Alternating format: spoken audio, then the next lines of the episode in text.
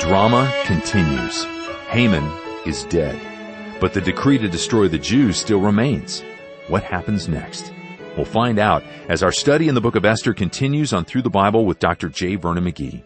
I'm Steve Schwetz, welcoming you aboard the Bible bus as we set out for another great adventure in God's Word. So go ahead and find your seat and open your copy of God's Word to Esther chapter 8, and while you do, here are a couple of letters from our fellow passengers. Mike, who catches the Bible bus from his home in Brooklyn, New York, shared this. Twenty years ago, I was struggling with alcoholism and had tried to stop drinking on my own. I couldn't. I finally asked Jesus to help me, and the next day I sought help and have been sober ever since. I've always read the Bible but had trouble understanding it. Two years ago my wife found the Bible bus and we've been riding ever since. We love Dr. McGee and his simple approach. We're amazed how everything in the Bible points to Jesus. I listen every morning on my commute and find it a great way to start my day. By God's grace, we're blessed enough to make a monthly contribution to help with the cost of gas and tires. We're also World Prayer Team members. May God continue to bless your ministry as you take the whole word to the whole world. Well, Mike, it's great to hear from you. Thanks for both joining our World Prayer Team, for listening every day, and for supporting the Bible Bus as we share God's Word both in your neighborhood and in more than 200 languages around the world. Next we've got Jennifer. She's in Tyler, Texas. I wish I could express how much these studies have impacted my life. I've listened to Dr. McGee for several years, but in the last year, I've made them a daily priority. Oftentimes the teaching seems to go by so quickly. I can hardly wait until the next time to hear more. I'm so happy to be a part of the World Prayer Team and I am amazed at the letters from around the world. Supporting the broadcast monthly is really an honor and I am very grateful for all you do. Well, thanks for sharing, Jennifer, how much these broadcasts mean to you. And then also thanks for your support of the Bible Bus. The faithful investment of partners like you is such an encouragement as we go forward in our mission of taking God's whole word to his whole world. Now, if you'd like to know how you can join listeners like Jennifer and Mike in partnering with Through the Bible, call us 1-800-65-BIBLES the number or visit ttb.org forward slash give. Even more importantly, consider joining our World Prayer Team. You can do that at ttb.org forward slash pray. Now let's pray for God's Word as it goes out. Father, thank you for this study and the difference that it's making in our lives. We pray for those listening who need to hear of your saving grace. Please speak to us now in Jesus' name. Amen. Here's our study of Esther 8 on Through the Bible with Dr. J. Vernon McGee. Now, friends, we come to the eighth chapter today in the little book of Esther. And actually, the thing we saw last time was a reversal of the circumstances that had taken place. There had gone out a decree that the nation Israel is to be destroyed. But God, by His providence, had placed on the throne next to the king a beautiful queen now, don't try to argue with me and say it was the will of God. God's will for those people was back in the land. They're operating by the providence of God, and it shows that God will overrule many times. And you and I ought to be thankful for that because He intervenes many times in your behalf and in my behalf in order to carry out His own plan and purpose when you and I are out of His will. And so this man Haman, who'd made this law that the Israelites were to be slain on a certain day, and now Haman is slain. On the very gallows he built to hang Mordecai, he's hanged. But friends, that decree hasn't been changed at all. The nation Israel is still to be slain on a certain date. That's part of the law of the Medes and Persians, and very candidly, it can't be changed. There's just no way of changing it at all. And that is something that we need to recognize here. And so there really is a problem, a real problem that presents itself here. And how is it going to be solved? Well, let's look now at chapter 8, verse 1. On that day did the king Ahasuerus give the house of Haman, the Jew's enemy, unto Esther the queen and Mordecai came before the king, for Esther had told what he was unto her. Now, for the first time, she has let it be known that he was her stepfather, that this very man that wouldn't bow to Haman, and that the decree was made against him at the very beginning, was actually her stepfather and one who had raised her. Now the king took off his ring, which he had taken from Haman, and gave it unto Mordecai, and Esther set Mordecai over the house of Haman. It seems to me that king is very free with the use of his ring that is so important because that ring pushed down into wax can make a law that would destroy a people. And he passed it to Haman. Now he passes it to Mordecai. Well, I feel like it's in good hands now. Well, he certainly seems to be careless in this. Now, verse 3 And Esther spoke yet again before the king, and fell down at his feet, and besought him with tears to put away the mischief of Haman the Agagite and his plot which he had devised against the Jews. Now you see, nothing has been done to change this. In fact, it can't be changed, and it won't be changed. And we need to recognize that here at this particular juncture, you just can't change this decree, and it won't be changed in any shape, form. And even the king couldn't change the law. We've seen that before in reference to Vashti, his first queen. But now, the thing the king can do is to send out another letter, and another decree can be made. And the nation Israel can take advantage of the new decree if they believe it, and they can accept this means of salvation that the king has provided for them. Now, will you note here it says, And the king held out the golden scepter toward Esther so Esther arose and stood before the king. And she said, If it please the king, and if I found favor in his sight, and the thing seemed right before the king, and I be pleasing in his eyes, let it be written to reverse the letters devised by Haman the son of Hammedatha, the Agagite, which he wrote to destroy the Jews in all the king's provinces. For how can I endure to see the evil that should come unto my people? Or how can I endure to see the destruction of my kindred? Now, the whole thing is that unless something is done, why, the judgment against Haman is of no avail. Something must be done to save these people.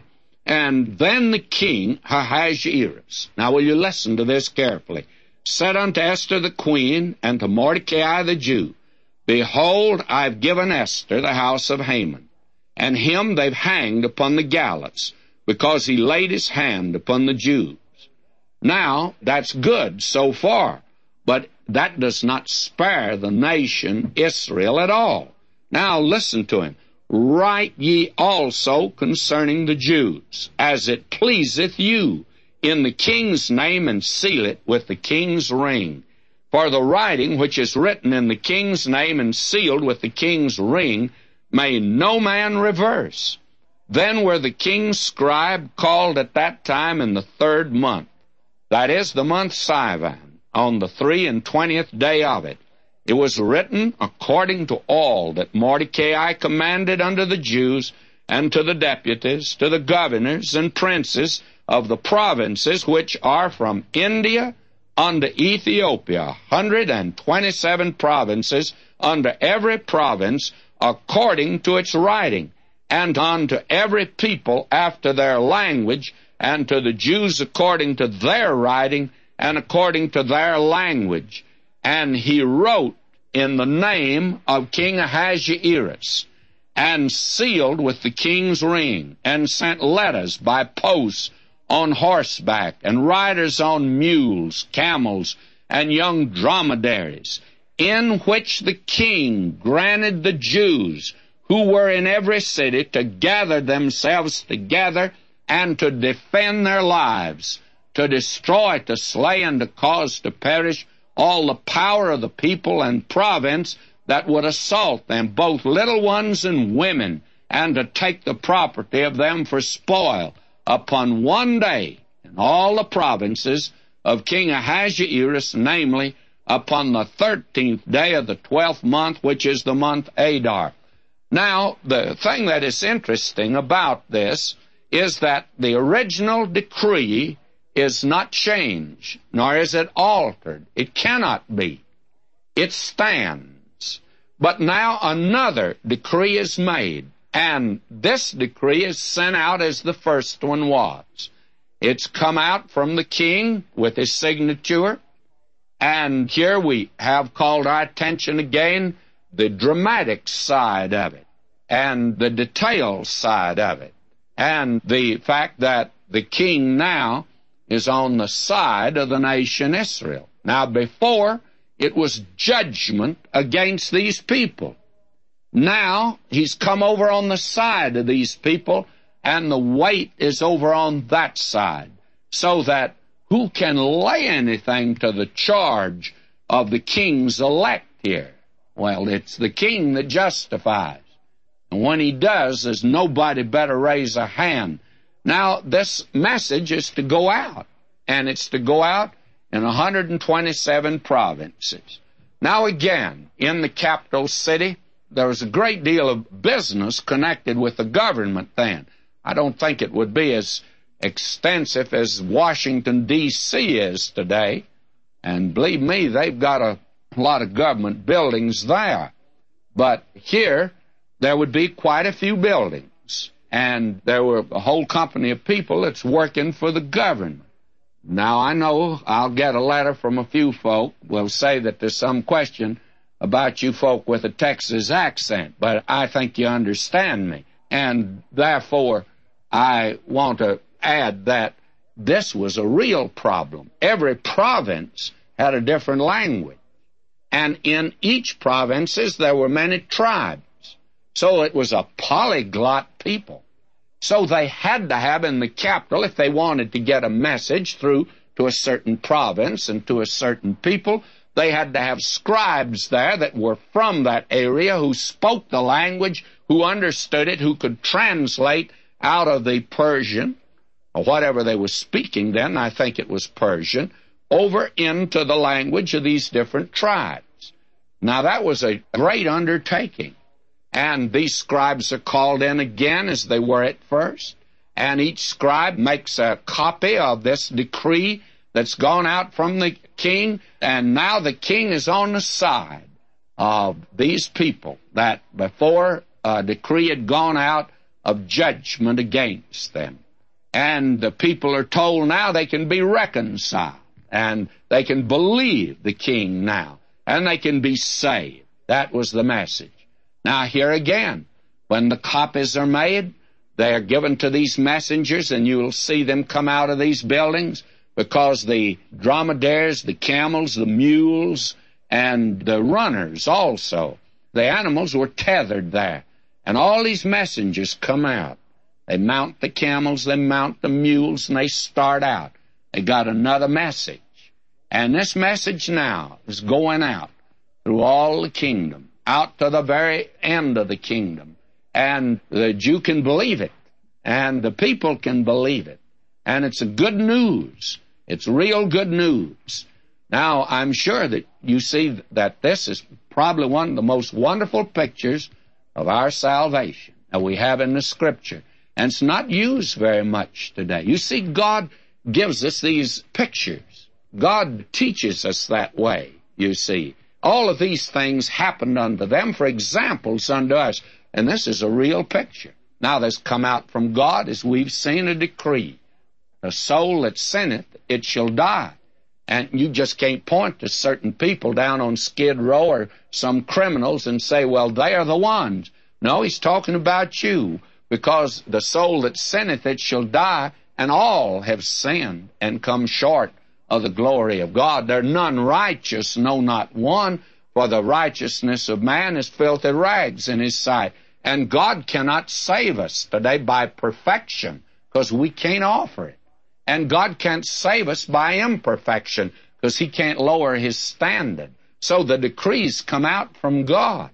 But now that same throne that's sent out, this decree to mankind, letting him know we belong to a lost race. And that's the predicament of humanity today. That's the predicament of mankind. That's the problem today with the human family. We like to think that the problem is here or there or somewhere else, and it's either in Washington or with the church or with the family, or it's with this individual or that political party. Or it's this nation over yonder, the communists. My friend, the problem is right in your own heart. Out of the heart proceed all of these evil things. And they come out of your heart, my heart. I tell you, this world is polluted today. Just not the rivers and the air, but the human heart is a polluted thing.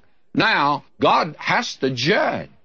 But that same throne that sent out the judgment to all the world, that all are lost, and that's not a very pleasant thing. Fact the matter is, a lot of people don't like to hear that.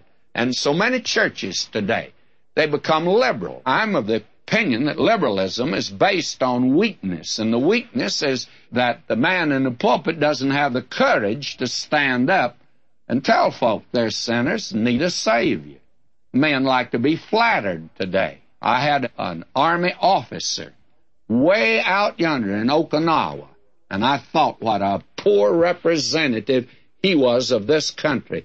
He tried to get us taken off the air when I was teaching Romans out there. He says the idea of telling people that we're sinners, you give the impression that America is a nation of sinners. And you know something? That was the impression I was trying to give. But I was trying to tell that brass hat out there, I don't know whether there's anything in it, but I was trying to tell that brass hat out there that he's that kind of a fella and he needed a savior, you see. But people don't like to hear that. But thank God there's gone out another decree, and it's come out from the throne of God. And that decree is, Be ye reconciled to God. And we're ambassadors in this world today. An ambassador in a country means that the country he represents and the potentate he represents still friendly. And our God today is friendly. You don't have to do anything to reconcile God. He's already done it for you. Christ died for you. Now, what can you add to what Christ has done? I have an evangelist friend. He's a wonderful friend.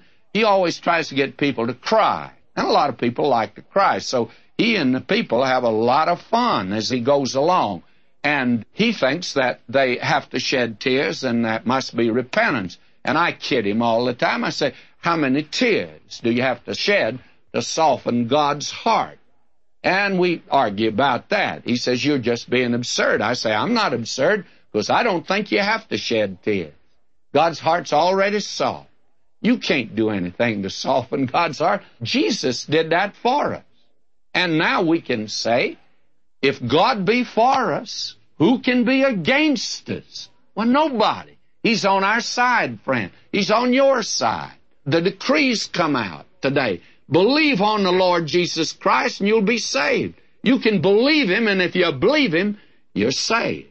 And that's what these people had. All they had to do is believe that the decree from the king, now He's on their side. He's going to protect them, and that overcomes the other. Now you see, when God saves today, He's saving sinners. He has a way to save sinners. You're not good enough to go to heaven.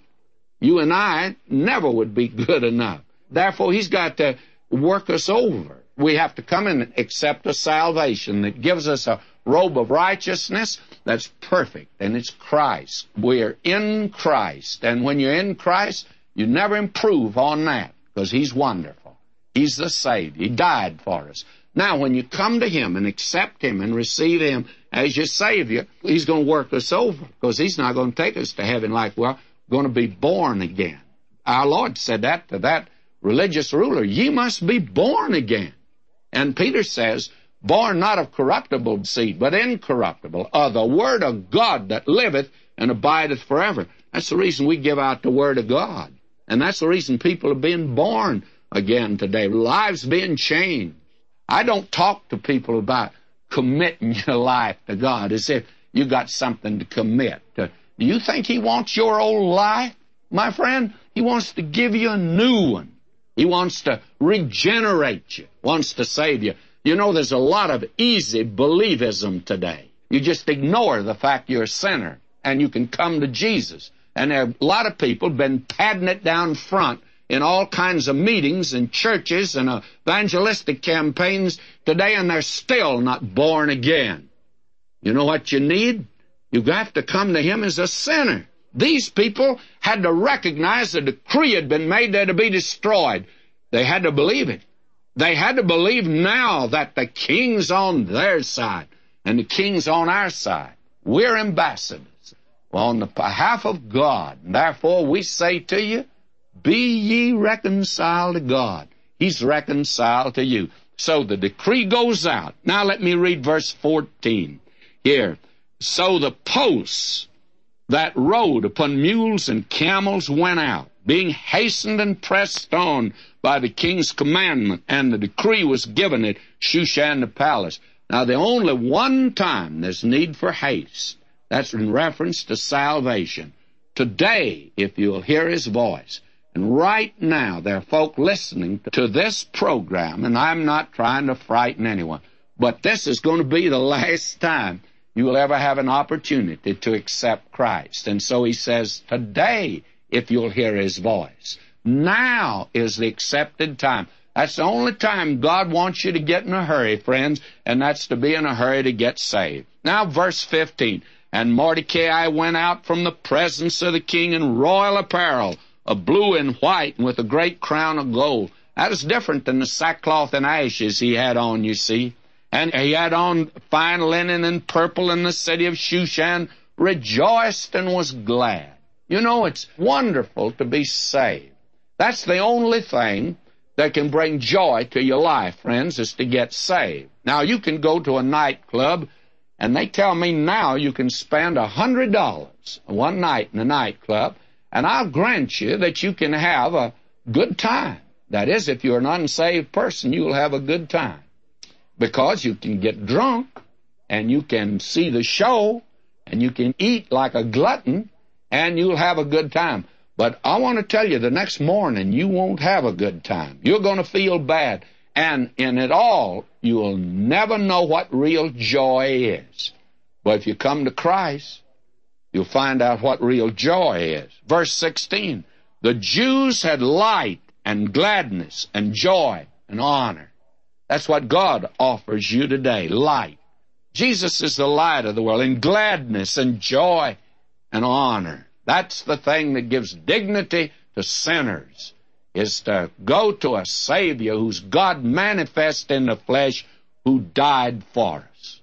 That'll lift you out of the muck and the mire That'll enable you to walk with your head erect through this world and rejoice today. My, we need to rejoice. Are you happy today, Christian friend? I should say, are you joyful today? You have real joy down deep in your heart? Well, we used to sing that little chorus, and I've seen some pretty sad sacks singing that, by the way. He wants it to be real. Now, we read in verse 17, the last verse of the chapter, and in every province and in every city, wherever the king's commandment and his decree came, apparently didn't get through to some places. That was sad. Because, may I say, I have a notion, it's the reason I said at the beginning, I'm of the opinion that probably a million Jews could have been killed at that time because must remember their method of communication's not like it is today. Can't put it on the radio. Don't you thank God for radio that you can get the word out? I thank God for it every day. Now we're told here that the Jews had joy and gladness, a feast and a good day. And many of the people of the land became Jews. That is, they accepted their religion, became proselytes, for the fear of the Jews fell upon them. I wish I had time to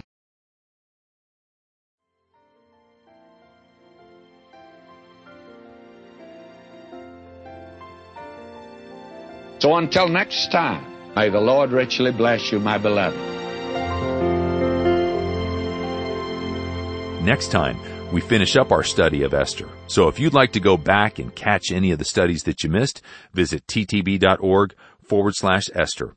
And if you don't already have your copy of Briefing the Bible that contains the notes and outlines for all of Dr. McGee's studies, including our upcoming study in Job, download your digital copy or request an abridged paperback version today at ttb.org or 1-865-Bible. When you're in touch, why don't you please let us know how you listen? Is it by app or online, using our Bible Bus flash drive, or your local Christian radio station? You know, there are so many great ways to hop aboard the Bible Bus, and we'd like to know what your favorite one is. Thanks for your help. I'm Steve Schwetz, grateful as always for your company on the Bible Bus as we continue this wonderful journey through the Bible. Jesus